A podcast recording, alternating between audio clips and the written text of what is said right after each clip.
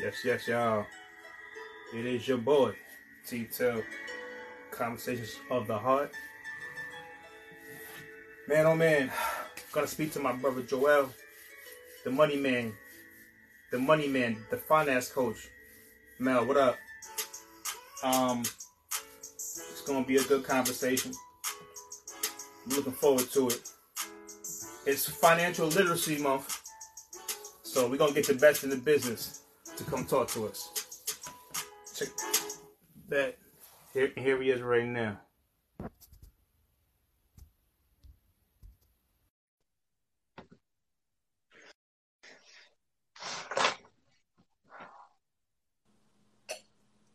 Yo, You said best in the business. Don't be lying to these people.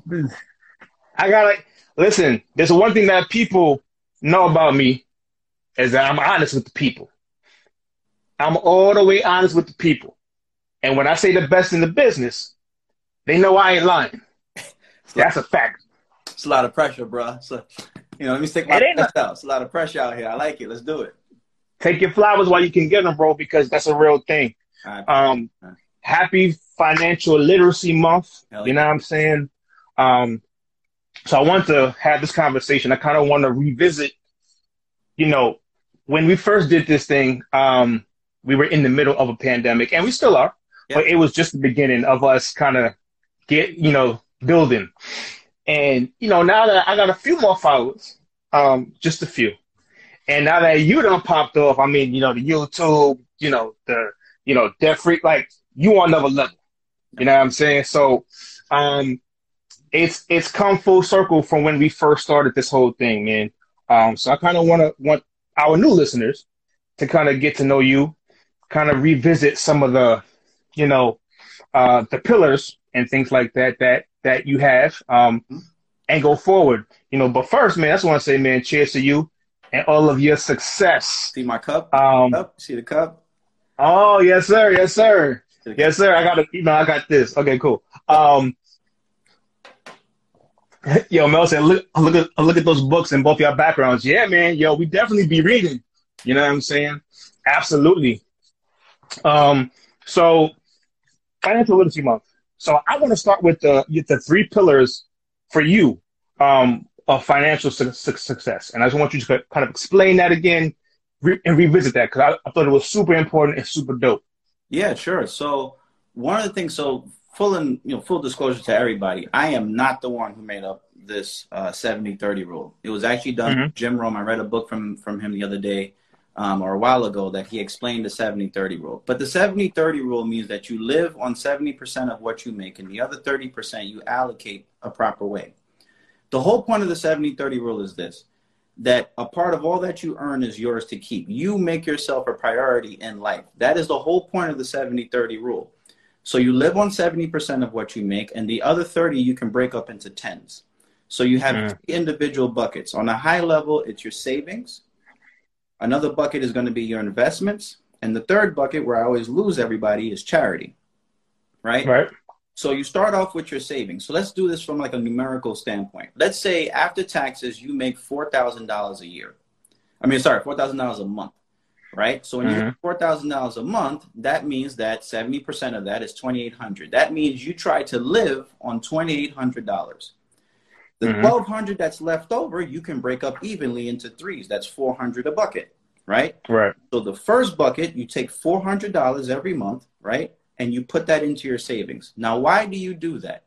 Your savings is where you preserve your wealth. That's not where you invest it, right? That's where you preserve Mhm. your wealth. That's where you make sure when Murphy's Law comes around, you protect yourself, right? That's where you make sure you have six to nine months of expenses or three to six months of expenses or whatever anybody tells you. But that's where you need to make sure you preserve your wealth, right? That's when major expenditures become minor inconveniences, right? The second bucket, the other 400, you'd put into your investing. See, your investing bucket, that's the one that gets everybody's eyes open, right? That's when Mhm. everybody going because that's where Mhm. your money makes you money. Now, your investing bucket is different.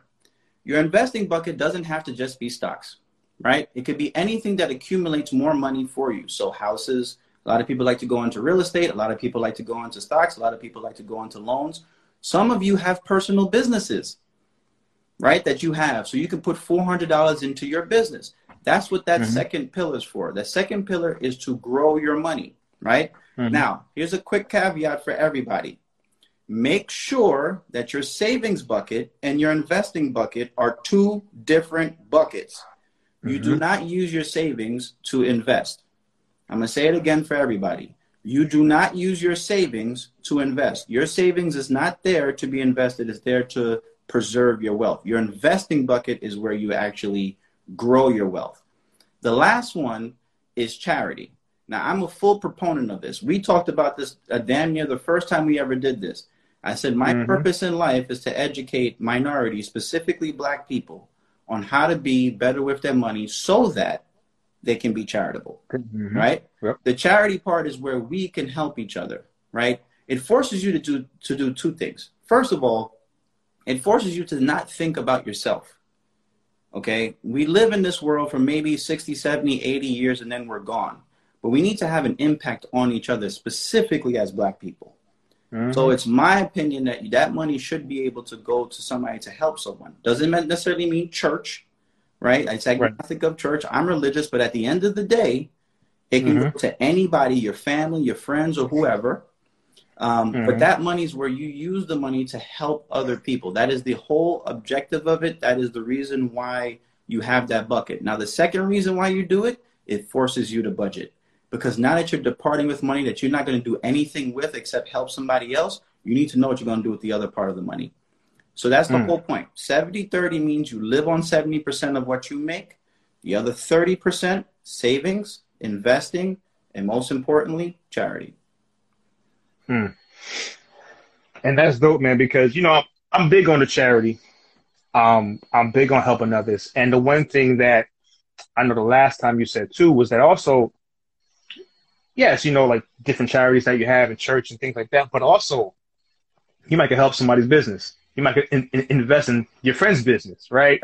You know, um, or pay a bill for them, you know, or do something like that that directly impacts their life, right? Or they might have kids, and you might say, "Hey, you know, put this in, in your kids' college fund or whatever fund that you have for them," right? Right. Um, so those are things that I thought that was um, definitely dope. Uh, what did Mel say? Mel said, "I read The Blessed Life by Robert Morris and started tithing as my first fruits. It's been a game changer. I give God my first ten percent, and He blesses the other ninety consistently. Dope, dope, dope. I mean, if you think about it, it's been historically documented how much Mhm. charity can help with your budget. It is not a it's not a coincidence to everybody. When you read autobiographies of people who become incredibly rich, right? Mhm. Incredibly wealthy, I should say, because rich is different. Rich can come today and leave tomorrow, but wealth is Yep. sustained over time. The people Mhm. who become wealthy always have a discussion about charity. Every last one of them. And the reason why is because you get what you put out, right? Mhm. You actually get what you put out as it pertains to your wealth. So when you give money, you get money. It, I, I can't explain it. I'm not. It's not some hodgepodge, but it's a, Right. that's what happens when you give money. You get money. And one of the Mhm. things I always loved about um, the charity bucket in particular is that as you're getting your money right, you get to help somebody else do the same. And what do you think is going to happen to them as you're helping them? They're going to want to do the same thing for somebody else. You see, too many times I think we as a culture, we as black people, wait on the government to, to help us when that's Mhm. not the case. Look at all the nonsense they did with the stimulus checks. Right. I mean, they told us they were going to give us the stimulus checks since November. It was April when, or March when they did that. That was five months later. And you're, you're waiting for the government to help you. We can help each other immediately versus waiting for the government to do it. So, like I said, for me, it's always going to come down to savings, investing, and charity. But don't forget the charity part because that's as important as any financial decision you make. I'm going to say it one more time so everybody can hear me. Mhm. Being charitable is as important as any financial investment, savings, house, whatever decision you make. It's as important. Dope. Shout out to DJ Teddy Grams. Shout out to um, an incredible educator, Lenny on the check in. Appreciate you, bro. Um, so let's talk about strategy. So, so somebody says, Joel, I hear you. 70 30. I, I, I hear what you're saying to me, but I'm in debt. You know what I'm saying? I can't afford to do that. Can you help me what are some of the strategies that can help me to pay off debt so that I can be more charitable? Yeah. I mean, the first thing you need to do is be on a budget, right? Mhm. That's the scary boogie word that everybody doesn't like to hear. You need to be on a budget. I don't care if it's on Excel, on Word, on paper. I don't care what it is, but you need to be on a budget. The misconception about a budget is that somehow it's restrictive. What people don't realize, and I can lean in when I say this, a budget creates freedom Mm-hmm. because it, you start to tell your money what to do. Mm-hmm. right? A lot of times we let the money tell us what to do. We tell the money to feel anxiety. We let the money tell us the depression. We let the money tell us the loneliness. But we don't ever tell the money what to do. That's what a budget is. So that's the first thing I would say is to do a budget because you know what happens? A lot of times when people go on a budget, they start to realize they're overspending in something. The same people who say, "Damn, man, I got mad debt. I'm always like," are the same people who go out every weekend and balling out of control at a brunch. Those are the same people who got two gym memberships and never go. Those are the same people who like spend frivolously on Amazon. I've helped people where their budget where they put money away in savings every single time, and then randomly out of nowhere, um, they're spending Mhm. money on Amazon and not saving, and they wonder why it's not accumulating. So the 1st thing you need to do is get on a budget immediately. I don't care if you you make over a hundred thousand dollars a year. I don't make. I don't care if you make fifty or less. You Mhm. need to be on a budget because you need to tell your money where it's supposed to go before your money tells you where you're supposed to stay. Mm. Can you can you repeat that? That was a good one. That was a quotable actually. Go ahead. You need to I tell. want to hear that one again. Yeah, you need to tell your money where to go before your money tells you where to stay. Jeez. Christ. Uh, so we're gonna just leave it right there, there brother. I mean, think about it. Think about it. Your money, your money tells you where to stay. Your money tells you It what does. you can't afford. Your money tells you where you can't go on vacation. Your money tells Mhm. you when you can't buy your girlfriend, your wife, your fiance what you want because it's restricting you. That's what happens. Mhm. It's time for us to make sure we tell our money what to do. Your money Mhm. is your worker, and it works 24 hours a day, seven days a week, and it doesn't have a holiday or Christmas or anything. So put Mhm. that dollar to work. Mm-hmm. Shout, shout out to Paul, man. Bracketville Books, man. He, he's yo, he got some amazing books for kids, man. Shout out, shout out to him, bro. Nice, nice. Um, yeah, man. Um, bet. So you kind of touched on it a little bit, um, just now. The depression, Yes. um, the anxiety, Yeah. the men- the mental health part of this whole thing, right? Yep. Like, talk to us a little bit about how, like, your money, your financial situation affects your mental health, your emotional health, and and everything. Like, how does it affect that? Sure. So I did some research before this, right? When, when we was talking earlier, even yesterday, where I was Mhm. trying to figure out what things we can talk about from a mental health standpoint as it pertains to your money. The 1st one I'm going to talk about is the loop. Okay? The first thing is this. If you have poor mental habits, right? Poor mental health, I should say. That's going to probably mean that you're going to have bad financial money management, right? So that's the top of the spear, right? Or the cycle. At the bottom of the cycle means that your bad money habits are going to lead to your poor mental health. And the cycle just goes round and round and round and round and round. The problem is, is that your mental health has an immediate impact on the way that you handle money. Let's take anxiety, for example. Okay. Do you know how many people still don't know their credit score or their credit history? It's not That's a because, fact. it's not because they're idiots. It's not because that they're they're being, you know, inconsiderate or they're not trying to be an adult. It's because opening the credit score gives them anxiety to the point where they break down, to the point where they cry, to the point where they feel that their heart is coming out of their chest. I've seen this in person. Okay?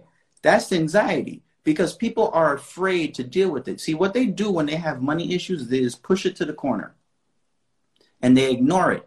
The same people that are in the club with you popping bottles and having fun and doing all this type of stuff are the same people who go home at night at three o'clock in the morning and wonder what the hell they're going to do with their money. Right? So that's Mm. anxiety. Anybody who's ever dealt with depression, right? Think about what depression does to you. Depression basically says, I don't want to do nothing today. I don't feel good. I don't want to, I, I'm done with everything. And you mean to tell me that now that someone on depression is going to try to think about how to do their finances? No, Right. not even close, right? How about um here's here's my favorite. Think about loneliness for a second. This one irked me when I looked this one up. Hmm. Isolation. Imagine someone who decided that they're going to get their money right. They are going to decide to make their money right. They're going to get out of debt. They're going to be on the budget. They're going to do what they need to do in terms of expenses. They have decided. And what are we supposed to do? Clap for them. But Mhm. birds of a feather flock together. We learned that since high school. The same Mhm. person who decided to get their money right is the same person who's laughed, ridiculed, and made fun of by their friends because their friends haven't made that decision. You see, when you get your money right, you have to tell your friends, I have to stay home. I can't go to Vegas. I can't do this, can't do that. They make fun of you. They laugh at you. They ridicule you. They push you to the side. They kick you out the chats because they know you're going to say no. What does that do to somebody's mental health? Mm. Mm-hmm. right? What does it do to them?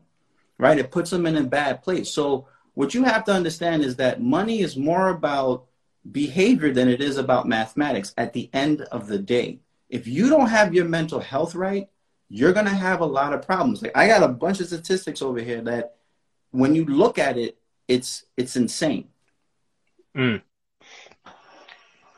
And you and you made a good point about that, man, because when you are depressed, when you are going through things, because life happens to everybody. Life happens, life is happening to Mhm. everybody at some point. People are dealing with loss of income, deaths in the especially now, you know, deaths in the family, people losing their mother, their grandmother, their father, like all in the same within the same year span Mm-hmm. right? And you're right. And when your money's not right, and when you're going through these things, the last thing you want to do is talk about budgets, finances, you know what I'm saying? Like, because that's going to add an extra layer probably of depression if it's not right. Yeah. You know what I'm saying? So, and we live in a society to where now, especially with, um, you know, social media. And I mean, look, this happened be- way be- before social media too. Yeah. But people do ridicule you. You know what I'm saying? From keeping up, you know what I'm saying, with everybody else with, you know what I'm saying, with just saying, hey, I can't do this. Oh, he's broke. Yep. Especially for men, right? Women, you- women's a little different, right? But especially for men though, because it's more like, yo, he's broke. He, he, you know, he ain't got it. You know what I'm saying? He's supposed to be balling with us. Yep. Right? Yep. Because we got to pop the bottles in the club, right? Yep. To do what? To get Yep. the girl's attention, right? Yeah. Think about this. And I, think, think about this, right? So, oh, to all the women that are watching, I'm gonna give you guys a secret, and don't ever use it, and don't ever like, t- you know, send this back to me. As far as I'm concerned, you, or me. Hey. yeah, seriously, stop. But pay attention to what I'm gonna say. You want to insult a man, you do it two different ways. Okay, the first one is that you tell him that he's broke. The second one is telling him his sex is trash. That's how you get to a man. Notice how I said broke first. I didn't say sex. I said broke. You see, when you tell a man that he's broke, you're basically emasculating that person. Right. It like broke is subjective, by the way, right? The majority of us are broke. But for some reason, when you tell someone that they're broke, when you look at the English language, the synonyms are are down and out and, and hard up and all this type of crap that they say. When you say that someone is broke from where we're from, you're disrespecting their manhood. So it's a difference when it comes to mental health, especially among men. See, women are a little bit different A little bit, yeah. What I realize with women in particular is that they have the right temperament. The most of the time, they have the right temperament as it pertains to actually managing money, because for some reason they can separate the pride and the ego and and, and all this type of stuff. But when it comes to men, it's rough, bro. Well, I, I, it's true, but when it comes to women though too, it's like there's there's always the stigma with men of what we have to do, right? Yep. And not saying that women don't, but it's like when it comes to dates and stuff like that. Yep. Who pays? The guy, I, I, you know, I, I do that, right? And then they tell you if you broke, then don't date, right? All that type of stuff, right? You know what I'm saying? That's, you know, that's a real thing, right? So it's a different level of responsibility.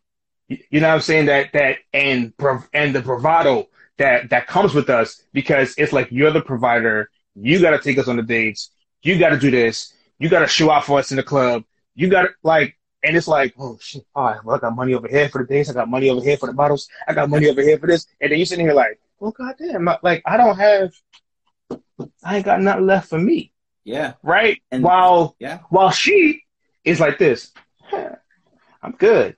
I got money's in my checking account, money's over here. I'm good. Like like she's holding on to, she's saving it because Yeah. that's just the nat- that's just the natural way that things are, Yeah. right? So that's where that, that so that's where a lot of that mentality comes from Yeah. right? Which is which is understood, right? But and then so that comes along with the whole pressure of man, like I can't look broke or I shouldn't act broke, man. Even if I don't got it, I still got to front like I got it because if I don't, she's gonna call me out. My boys are gonna call me out, and now it's just now I feel less than. Think I about feel it. less than. Think about that, right? Think about what you just said. The Mhm. perception of looking broke. Mhm. Mind you, Mhm. all of y'all are broke. But the perception of looking broke scares people. The perception, the, the mere perception of looking broke will cause somebody anxiety, depression, loneliness, all the nine yards, keeping up with the Joneses, for example, right? Until you Mhm. finally realize the Joneses are broke. Right? You're keeping up with a facade, you're keeping up with a fake life. Right? Social media, you mentioned earlier. What does social media do to your money? Do you understand? I have to log off this thing during the day. I have to because it's going to cause so many different emotions. I've never seen so many experts on several subjects in one hour in my life, okay? especially when it comes to money. Right? You, Right. you have the pressure of dealing with the clothes that you wear, the cars that you drive, the house that you have. And this is coming Mhm. from someone who's debt free, and there's still pressure Talk that talk, bro. right? Like, like, think about how how bad that is. Think about someone Yeah. I mentioned before. Think about the woman or the guy, for example, the single the single guy who has a kid and decides they want to get their life right, and then they go on social media and everything they see is everybody's rich and happy, and then when they Mhm. go to their apartment and cry for two hours because they think that they can't do nothing, they that this is their mind. Yep. This is what they see. I've had people hit me up, friends of mine, frustrated because they're not seeing progress on their finances as quick as they want to be. Here's a, here's a here's a something a gem for everybody. It is much quicker to mess up your finances to think than to get it right. It's much Mhm. quicker. Okay, you can Yep. mess up your finances tomorrow, hmm right? You can just go buy a car you can't afford that you can't pay for every single month, and that's it. That's how you mess up your finances. But look how long it's going to take you. It takes you years. It took you four years to build up your student loans. It takes you 30 Mhm. to pay them off. Mm-hmm. Okay, It's a fact. I'll tell you a statistic. So, first of all, and this is where it gets a little grim, but first of all, the amount of people who commit suicide every year, when you look at the statistics, they are eight times more likely to have debt. It's number one. hmm Number two, one in 15 people who have student loan debt thought about committing suicide because of the debt. Now, when you do Hmm. the numbers behind it, that's about 6.67 or like 7%. Now, 7% doesn't seem that bad. Let's put this into bigger terms. As of January 1st of 2021, there were 45 million people in this country that have student loan debt. That equates to 1.7 trillion dollars in debt. Okay? Now, using the number, the percentage I just told you, 6.67 of 45 million is 3 million. So let me put this very clear for everybody. 3 million people in this country have thought about committing suicide because of their student loans. Mm. And you wonder why mental health is just as important as anything else as it pertains to your budget Exactly. and everything. I want.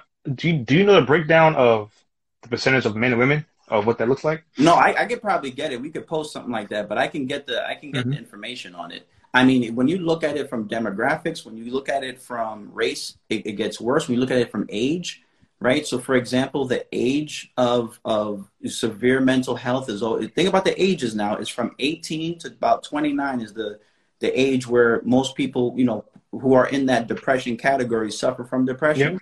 When you came out of college, what age were you? About 21. That's when you started to realize yeah, all this debt is you're accountable for now. Mm-hmm. So you're Like actually fast too. When you're working at CVS or Walgreens or Foot Action, Foot Locker, whatever, you was making like eight dollars an hour. I mean, back in the day, right? Um, Yeah. and you like, damn, man, like it's a lot of debt I got on me, man. You know what I'm saying? Think about and, and think about it. you're not able to live the life that you want. You're not able to buy the house that you want, the car that you want. You're not able to do what you want. So what does this country allow you to do? It allows you to dig yourself into a debt yep. grave. Right. And also it it comes down to oh a lot of it's what you're taught too. Hey, listen, go to school, go to college by any means necessary. Yep. When you come out, you're going to just have it. Right? Not understanding that the jobs that that job market that you that you're going into, oh, I, I want to have experience. They want you to have experience. Yep. And if you don't have the experience, then we're really gonna lowball you. But it's like, yeah, but my student loans are, is like four fifty a month. If that. But I only but but I only take home like nine hundred or if nine hundred a month or whatever the case is, and I got phone this and I got a, a car or note and I got this. It's like at that point, it's like, yo, I have, yo, but my mama told me my daddy told me that I go to school, come out, everything's gonna be all right. Nobody really furthers the conversation, right? It's because there's another level of a conversation that should happen besides that. Yes. Of what happens when you come out. Are you prepared to get a job? Yes. First of all, do you even know how to interview for a job? Do you have a resume? Correct. Right? And like like do you have experience? Correct. Yeah. What are the expectations coming out of school? Because the expectations for a lot of people coming out of school was, I'm gonna be on. Yeah. Come out of school, I'm making a lot of money. Yep. I'm gonna be on. Yep. But then when you catch the reality of it, it's like, yo. Yep. First of all, I don't even know if I still want to do this. Correct. Fact. And that's another thing. Fact. You know what I'm saying? You you went to school for one thing, and then you ended up saying, yeah, but I kind of like something else. Facts. Now think about and you it. didn't go to school for that. That's crazy. It, right? So a lot of people go number one, when you go to school, you usually don't know what you want to major in until two years into college.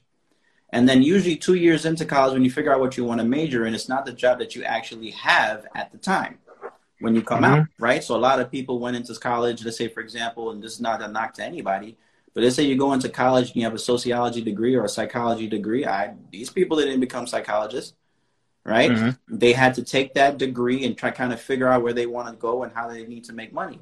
And what they realized right. is that I'm always a big proponent of getting the degree. I'm always going to be that person.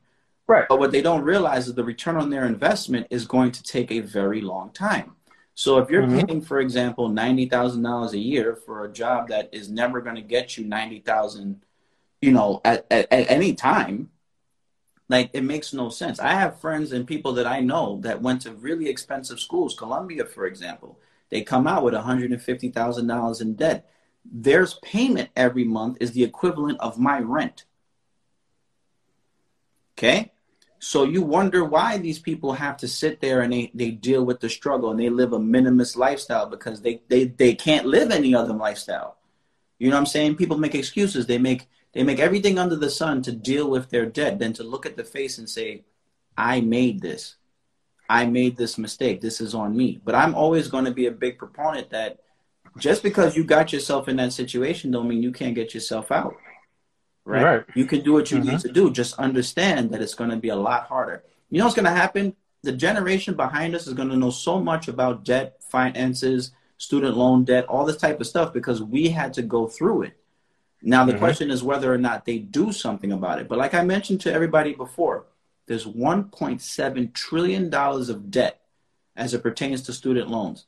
This is going, it's a bubble that's going to be a severe problem in the future. I don't know how they're going to, they're going to handle mm-hmm. it. It's going to be an issue.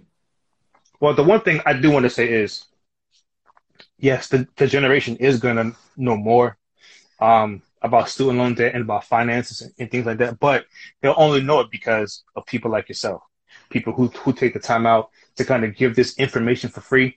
Um, who cares about the people who who who cares about all of the generations, ours and the ones that's coming behind us. Yeah. So that's a testament to who you are as, as a person to come on here um, and give it away for free. They, they can go on YouTube, check out your page, and learn a bunch of things that we never learned. So again, man, that's kudos to you, bro. Thank you. Right, um, so I had a question from Mel. She said, "What tips can you give towards rebuilding wealth after divorce? My legal debt is sky high. So what's the first steps can I take to reset the foundation?" Number one, go on a budget. Number two, that's the first thing. Number one, go on a budget. Number two, if your mental health is an issue, if you feel like you're just kind of dealing with the fuck, you know, excuse my language, but if you're dealing with the bullshit from, you know, the the the the divorce and you you know you're having those those things, make sure that you know you get somebody to talk to as part of your mental health because your mental health is what's going to get you through the third step, which is start attacking your debt. Right? You're gonna have your budget is going to tell you what you can afford. I'm gonna say that mm-hmm. again. Your budget is going to tell you what you can afford. I laugh every single time someone tells me when they go buy a car, the people at the dealership are telling them what they can afford. Like these people, mm-hmm. they budget, right? Right. So the whole point behind it is that you want to make sure that when you're on a budget and that your mental health is here, right? You, are leveled and you understood why you did what you had to do. Then you start attacking your debt, right? There's ways that you can pay off your debt, the debt snowball, the debt avalanche right? But the first thing you need to do is you need to redo the budget because now you're the only breadwinner in the house because it's just you, right? Mm-hmm. So you need to make sure that you know you can afford. And this may look, this may mean that you need to downsize. It may mean that your life may need to change. You may need to learn the power of no. That what my cousin always told me, right? The, his favorite word in the English language is no. What, what if there's kids involved? If there's like you know, because that's, yeah. that's that's a, a different layer. Yeah, you can't. I mean, I mean, you can say no to certain things, but once kids involved, it's expensive. You know, kids are extremely expensive, but you need to mm-hmm. say no around it. Right? right everything around it's, it. Right. It's gonna be tough for a while. It is, and mm-hmm. I think that's the thing. I'm I'm a big proponent that you still have to live your life. You still have to live your life. You only get one right. shot at this, from what we know. Until somebody comes back and tells us, "Yo, you can do this again," you only get one chance at this, right? Mm-hmm. So you have to live your life. But at the end of the day, you made an adult decision whether it's the divorce, whether it's student loans, whether it's the car payment, whether it's the house, whether it's the kids, every single one of those decisions was an adult decision. Therefore, mm-hmm. you have to deal with those issues as an adult, right? So that make make sure mm-hmm. you're on a budget, make sure you look at your finances, make sure you take care of your kids, try to live as close as you can to 70 30. If it's 97 1 1 and 1 for a while, then so be it, right? But what you start to realize is this the habit is worth is more than the mathematics. Building the habit of paying yourself first, building the habit of saving, building the habit of investing every month, building the habit of being charitable is something that never goes away. So start doing that now so that when you do get everything out, you can live your life. Mm.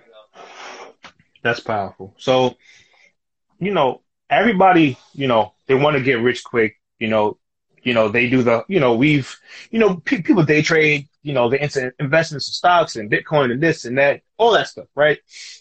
And there's a place for that, obviously, right? But the one thing that you always talk about is becoming a millionaire through your 401k. Yes. And a lot of people might say, dog, come on, you tripping. Like, that's, nah. Like, there's got to be a stock. There's, there's got to be investments, whether it be index or day trading, whatever. Like, there's got to be something that that can get me to the bag. Yeah, quick. Because what you're talking about is like 30 years. I don't even I don't even know if, I'm if I'm gonna see 30 years, right? Like like you you get all those that you get all those type of uh, comments and stuff like that, right? Yep. So kind of break down for the people just as far as how do you truthfully 401k equals millionaire? How do you break that down? Sure. I mean, so there's two ways of doing it. Number one is that if you were to read uh, Chris Hogan's book, which is called. Everyday Millionaire, I know he's going through mm-hmm. different things with Dave Ramsey. That's a whole different story. But if you ever mm-hmm. read his book, he surveyed millionaires in this country, about 80% of them. And what he realized is that 80% of the millionaires in this country became millionaires not from flipping houses, not from, mm-hmm. you know, buying the first stock, not from the salary that they made, the mm-hmm. of people who became millionaires in this country became millionaires strictly through their 401k. Okay, so that's mm. the first example, right? There's the statistics behind it. Mm-hmm. But here's the math, right? Let's say, for example, you're 35 years old right now and you have mm-hmm. 0 mm-hmm. dono, nada, un, nothing saved for your retirement. And you wanted to save for your retirement because you were seeing me and Terrence blow a bunch of hot air about retirement and you wanted to start saving. So what you did was you saved $800 every single month, right? That you put into your retirement, right? Before taxes. And you said, I'm going to do that for the next 30 years, right? You're 35. So 30 years from now, you'll be 65. Hopefully you can retire. Now, 8 times 12 is 96. So let's just say $9,600 every year goes into your retirement for the next 30 years. And let's assume that the market's going to give us a return of about 10%. Matter of fact, 7%. Okay, let's just say it's averaging 7% every year for the last 100 years. Let's just do that. Now, how much do you think you're going to have at 65? Now, you know where this answer is going to go because I'm going to say it's close to a million dollars. Mm. But let's get even more specific. If I assume I said $9,600 um, every year, let's just say 10 grand because I don't have a calculator in front of me.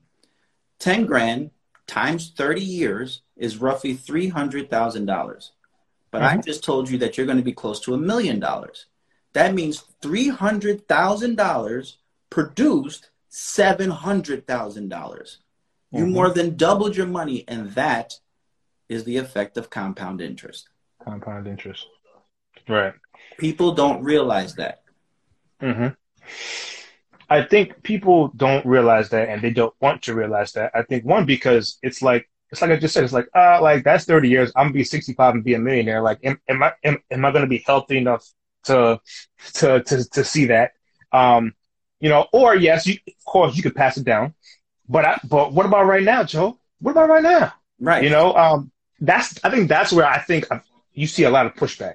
Yeah, because they want to live for today, right? That's what they want to do. You want to live for today because guess what? My problems consist today, right? Not thirty years from now. It consists today.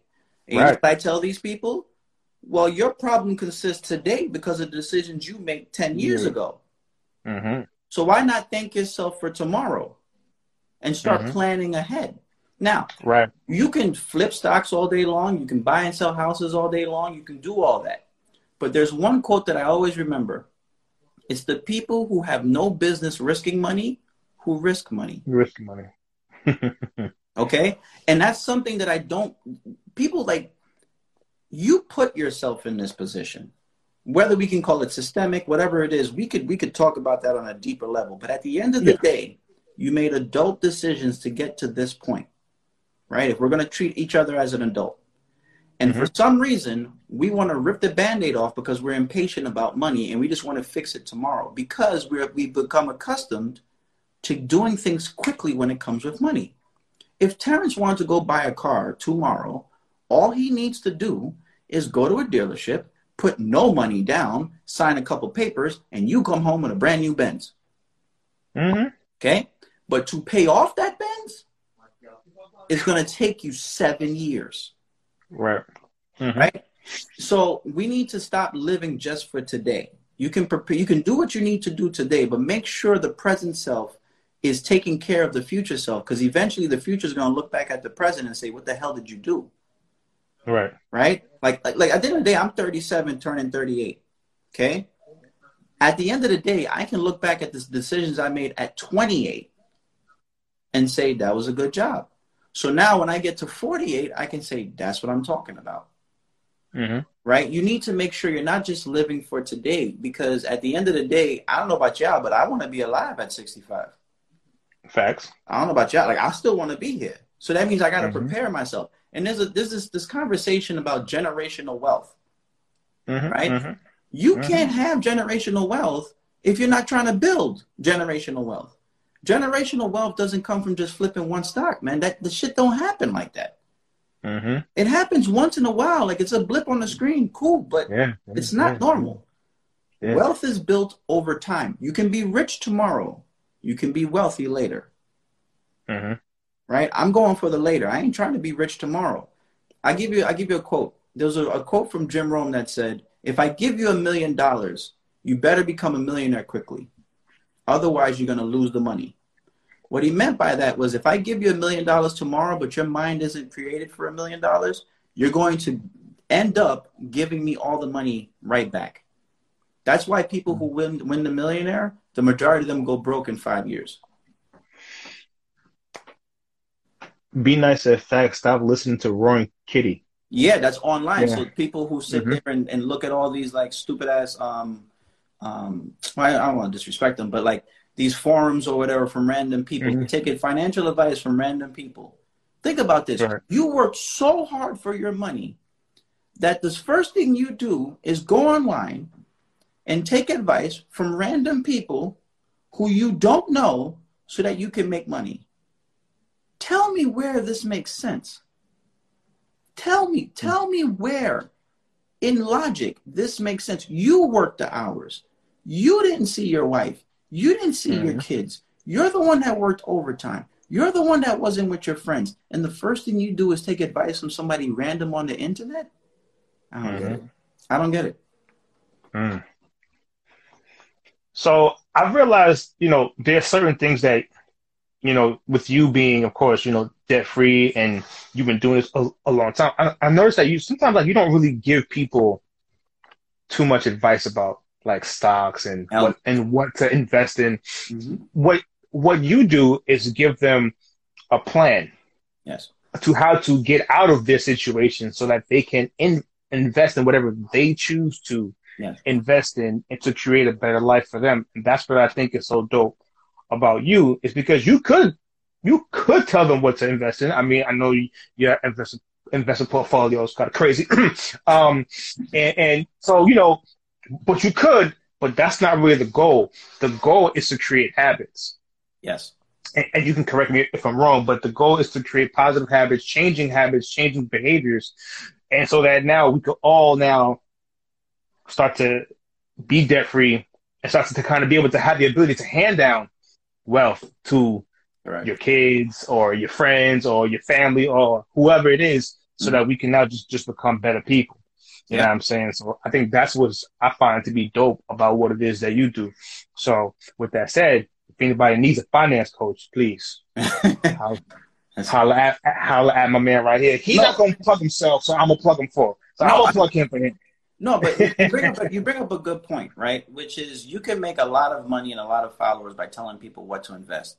A blind mm-hmm. monkey, okay, a blind monkey could have thrown a dart at the Wall Street Journal last year and made money. Okay, mm-hmm. have you noticed how quiet it's been with the investing people lately? Yeah, yeah. Mm-hmm. You don't hear from them as much anymore. You don't hear of them saying, "Yo, buy this, buy that." You don't hear that anymore and let me tell you why. You see, what happened last year was a lot of people started investing for the first time. And they made so mm-hmm. much money because everything they bought went up. Right? Everything mm-hmm. they went up, everything they bought went up. So you start to mm-hmm. suffer with from what's called confirmation bias, right? You start to have the confidence mm-hmm. bias. Like you start to look for things that already build your your confidence in what you're doing. And you mm-hmm. think that you're just never going to lose money. And then sometime in February, you started to lose money. All the mm-hmm. stocks that you bought started hold, punching you right in the face. And mm-hmm. everybody got real quiet. And what they started to suffer from was what's called loss aversion, which is in, in behavior and behavioral finances. What that is, is that the loss of money hurts more than you gaining money. I'm going to say that again. Mm-hmm. Loss aversion means that the law, the, the, the effect that you have of losing money actually hurts more than the happiness you get with making money. So mm-hmm. all these people that started to lose money took the money right out the market because mm-hmm. it hurt. Because one day they turned on the TV and said, "Damn, I just lost ten grand. What the hell is this? This ain't fun no more." Right. Right. So mm-hmm. I spend a more. The reason why I don't talk about investments, the reason why I don't really go that route, is specifically because I spend more time studying behavior than I do actual finance, right? The reason right. why is because you're going to sit there and listen to me if I say buy this stock. Mm-hmm. When it comes to real wealth, what you realize is not just the investing part. Remember the three pillars I mentioned? That's of course one. Mm-hmm. You know what people did? They took the savings pillar and they funded the investment pillar.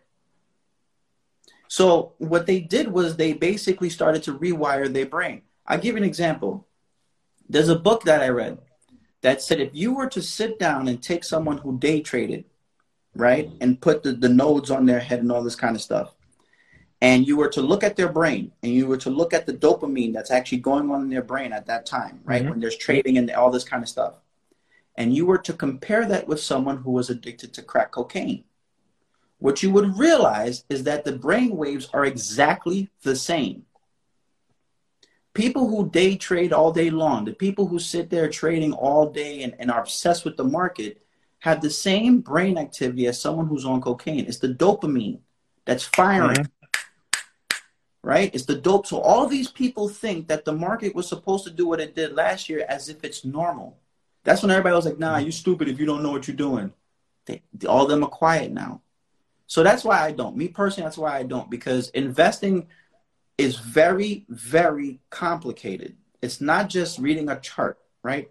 That's why mm-hmm. I tell people just put your money in the ETF and call it a day because you got shit to do, right? You don't got you, you are not you're not gonna sit there in front of the screen all day. Like we got the, you got kids, you got wives, you want to go on dates, you want to go to brunches, you want to go to happy hour, you got work. You don't got time for all this. But mm-hmm. that's why I, me personally, that's why I don't. I can run circles around the people who do. Trust me when I tell you. But I don't because at the end of the day, if you're trying to help minorities, yes, part of your money should go to investing part of it, mm-hmm. not everything. And you probably think, and you would, and you would probably know that. I guess like when it comes to the investment part, it's like what you said. People pull money out of their savings and they throw it all into the market, hoping for you know this big return. And some people may have bought, I may have gotten it, yeah. but for a lot of people, you took the money out from your savings, right? and then you put it into the market and you don't really know what you're doing in, in, in the market and then you stay too long and now and then you come up with a loss yep. so now your savings is significantly cut short if not depleted yep and, and then that and then that creates what yeah depression yeah so what they call that right what they call that is they call it um, regret aversion that's another bias mm-hmm. in finance so regret aversion is when you hold on to a crappy stock that's losing you money but you're holding on to it because you don't want to sell it because you're afraid of the regret you're going to feel if you do. Mm-hmm. Mm-hmm. Right? This is why it's very hard to beat the market over time. I have been like me and Terrence talked about this before. I've been investing for close to 15 years. I've seen all of this before, right? I, I was there during the 2008 recession where, you know, people were losing all their money. I saw what mm-hmm. happened in 2000 with the tech bubble. I saw what happened with Bitcoin when it popped in 2017. I saw what happened with houses. Anything that's quick flips, like we have to, yeah, you could take advantage of it, but never lose sight of what the ultimate goal is, right? You have a lot of people who made money last year. God bless them, okay? Because last year I had to just stay quiet and say, you know what, have fun, right? But this year you don't hear people talking as much. You don't see mm-hmm. it because now when the market starts to go sideways, people are like, yo, this don't this makes me nervous. Because remember, last year you could you could have bought something one day and it went up the next day, and then sold, mm-hmm. and it would have been cool. I had people text me, people hit me on my DMs. One poor girl lost ten thousand dollars, ten grand, and she was like, "Yo, I'm depressed." And the first question I asked her was, "Do you have a savings?" If you don't like, so here's okay. The only in- investment advice that you, I've probably said on multiple videos. If you don't have three to six months of expenses at least saved up, you probably shouldn't be investing first because it's going to hurt if something goes wrong that you have to sell your securities to fund it. I'm not saying that like if you do the 70 30 rule, fine, do it that way. But if you really want to get heavy into investing, make sure that you're protecting yourself so that if something were to go wrong, you don't have to sell your securities. I don't got to be right about the market tomorrow. I got to be right about the market 10 years from now. I like my chances. Mm. Mm. Talk that talk, bro. I like that. Um, so when it comes to books, right? Yeah. You got a lot of books. Um, what are some of the books that if people want to kind of start to change their mindset with certain things with money, finances, and stuff like that? What are some of the books that you would recommend? Uh, first book is The Richest Man in Babylon by George Clason. That's this book right here. Mm-hmm. I mean, look look how small this is. I mean, it's mm-hmm. 180 pages or something. This is I've bought this book for multiple people. Um, it has no numbers. It has no formulas. It's written in story form. That book was written in the early 1900s, and it's still as powerful as it is. You know, I read it every single year, um, and mm-hmm. that's why if you if anybody's ever watched any of my videos or anything like that, I always end with a part of all that you earn is yours to keep. That's where that's the book I get it from. So that's that's the one I would recommend. Um, I have a few over here that I put um, you know, you have Rich Dad Poor Dad, right? That's just the classic that everybody Classic. knows. Um, you have Think and Grow Rich by Napoleon Hill. That's this one over here. Um, one that people don't know is The Wealthy Barber um, by uh, Dave Chilton. That is a Mhm. really good book. It's also written in story form, um, and it goes into more up to date topics than necessarily the Richest Man in, in Babylon does. Um, but Mhm. that's an excellent book on finance. Um, and then I put another one here, uh, A Random Walk Down Wall Street. Mm. Those of you who, who like who want to invest, for those of you who like to invest, that's the book that I would recommend that you guys buy um, because it gives you an honest um, dialogue about investing. It tells the truth. That's one of the few books in all my studying of finance, right? MBA in finance, all this kind of crap. That's one of the few books that tell you the absolute truth about investing, which is this. You choosing stocks every single year or you choosing stocks every single day or whatever, usually is not going to beat the market over the long term. So your best bet is to just probably index over time. Um, but if I had to pick a book that I would give to somebody right now and say, please Mhm. read this, it's The Richest Man in Babylon by George Clason. By far, I read it. I, I like I said, I bought it for so many people at this point. That's the best one. Got you. So Mel said the the science of getting rich is, is good too. I heard about that one. Yep. Okay. So so let me ask you just about you as far as um you know you being a finance coach and things like that. Um so how, like so how can some like if somebody wanted to approach you and, and said, Hey man, um how you the finance coach? Like, like like how do you like how do pe- people book you for that? How do people kind of work with you? Like what do they gotta do? I mean, just reach out to me. You know what I'm saying? I'm usually just, you know, reach out to me in my DM or, or, you know, I mean, that's probably the easiest way to do it is just say, hey, you know, I have a question. A lot of time people just have questions, right? Um, Mhm. What we try to do, um, at least from my perspective, is to try to give the game as much as I can so that you may not even need me. Again, Terrence is probably going to roll his eyes because that's not helping me. But that's the whole point of this, right? The whole point of it is to give the game away so that you can do it yourself. Have you noticed that everything we're talking about is simple? hmm You know, it's funny. I, you know, I roll, I roll my eyes at you sometimes, but I, but I struggle with the same thing because this whole, I created this whole thing to give this joint away for free, right? Like this whole thing that I'm doing is so I can get people on like yourself and people who have knowledge of what their fields are, whether that be employment, HR, recruiting, Yeah. um, mental health, like anything that, that, you know, it's to give it away for, for, for free. So as much as I roll, roll my eyes at you, um, I struggle with the same thing because, you know, the community needs it. Um, we- need different resources and, and we need people like you, um, that are willing, um, to give this joint away for free. But I, I will say, if you are going to work with somebody on a consistent basis, Yeah, then you try. let, bless them, pay, you know, pay like, you know, like, let's not get, let's not get crazy Yeah, yeah, yeah. you know, uh, um, is what I'm saying. But tell them where they can find you as far as YouTube. Uh, I want people to follow you. I mean, you're blowing up out here, but you know, just just tell them where they can find you. No. So um, on YouTube, it's uh, Debt Free Joel, the same handle as as Instagram.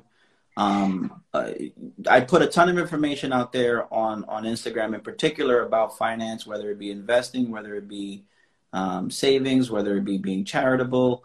Um, try to make it somewhat humorous sometimes because you know who wants to sit there and just talk about numbers all day long. Um, Mhm. But that's the that's the overall goal. On YouTube, I try to do some of the longer videos. Um, like I said, I give kudos to to you know Terrence for this. This is all his fault. Um, he randomly asked me one day to do a live, and we just sat there and argued for an hour. And we're like, well, you know what, we should do this again. so it, it just happened And, that way. yeah. I think I think the most important thing about finance, in particular for everybody, and let's not lose sight of this, um, is that your mental health is as important as anything you're going to do in terms of your finances. So, Yep. you know, find someone who's going to hold you accountable. Find someone who's going to cheer you on. Um, that's one of the things I try to do, at least on my page, is you know, you try to hold people accountable. You try to to cheer people on. You try to just say, look, man, we're all in the struggle together, especially as Black people. Um, We need to we need to support each other doing that. So that's what I try to do. I try to give the game away, um, either on YouTube, on on um, Instagram at Debt Free Joel. Um, and like I said, it, the the handle is is real. Like that's a re- I'm 100% debt free. Um, I don't have one for Facebook yet, and but I'll, I'll get one soon. Um, but yeah, for for now, like you know, at debt free Joel, if you ever have any questions as it pertains to finance or and I, I, you know, my resume is pretty deep, so there's usually I, I can usually get you an answer on, basically anything. Mm. Um, and that's definitely um dope that that you're like a resource for everybody. And I appreciate you. Um, you know what I'm saying? Because not many people want to give this stuff away for free without saying, Hey, I'll, I'll give you this nugget, but I'm gonna need XYZ back, right? Yeah. You know what I'm saying? A lot of people are, are in it to get money and things like that. Um, but you're somebody who's very unselfish, you know what I'm saying? So I definitely say I appreciate you, bro. Give you flowers while you're still here, man, because that's super important. You don't have to you don't like you don't have to do what you're doing. It's a lot of work. People think you get up and you just make YouTube videos and edit them and stuff like that. And it's yo, it's it's a lot of work. Like people think they see me up here and, and, and it's like, oh, like you got the show and it's great and that, and that's all you do. But yo, no, after this, I got to do a bunch of editing. I got to sit down. I got to, you know what I mean, pump this stuff out, slice stuff, get it done, right? Like this stuff takes work. But if it can impact people, our people, anybody that's going to listen, then, then that's, that's why we do it. And that's why you're so special. So I definitely appreciate you, bro. Thank you. You know, you're my resident finance person. You my resident guy. You know what I'm saying? I'm going to get Brit on here too. Um, probably, hopefully within the next couple weeks. You know what I'm saying? But, you know, you're, you're my resident finance guy. You know what I'm saying? Uh, because you like you are just that dope and just that amazing, bro. So again, appreciate you. Um, Mel said your abundance will be returned to you since you have such a generous heart. I know. See, like, and that's and, and that's hundred percent truth, bro. Yeah. Um, so listen, bro, we we gonna do it again as usual. Yeah, anytime. different topic. Oh, topics might topic might be a little crazy next time. Um, but we're gonna talk offline about that. Um, Yo, listen, bro. I appreciate you. Thank you, bro. Yeah, love I, always, bro. No, absolutely. And like I said, if, if I if you guys take one thing from this, take you know two. One is a part of all that you earn is yours to keep. The second is don't be afraid to ask for help, whether mentally or emotionally or physically or financially. Period. Period. And you know, the one thing that I am glad about, um, the one thing that I am glad about is that people are seeing is that us men can get on here and talk about stuff like this. Yep. And that's something that I really was important to me too. Um, was to hear to provide a platform even for men to talk about finance, for men to talk about mental health, to talk about emotions and and expression and vulnerability. That's why I wanted this to happen. You know what I'm saying? Because the, the women have led the way for a long time and I salute to them always.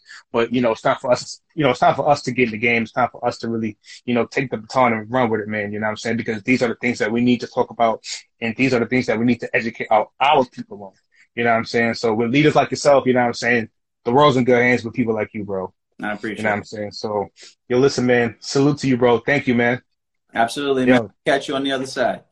You already know. All right, brother. Be good. All right, bro. Peace.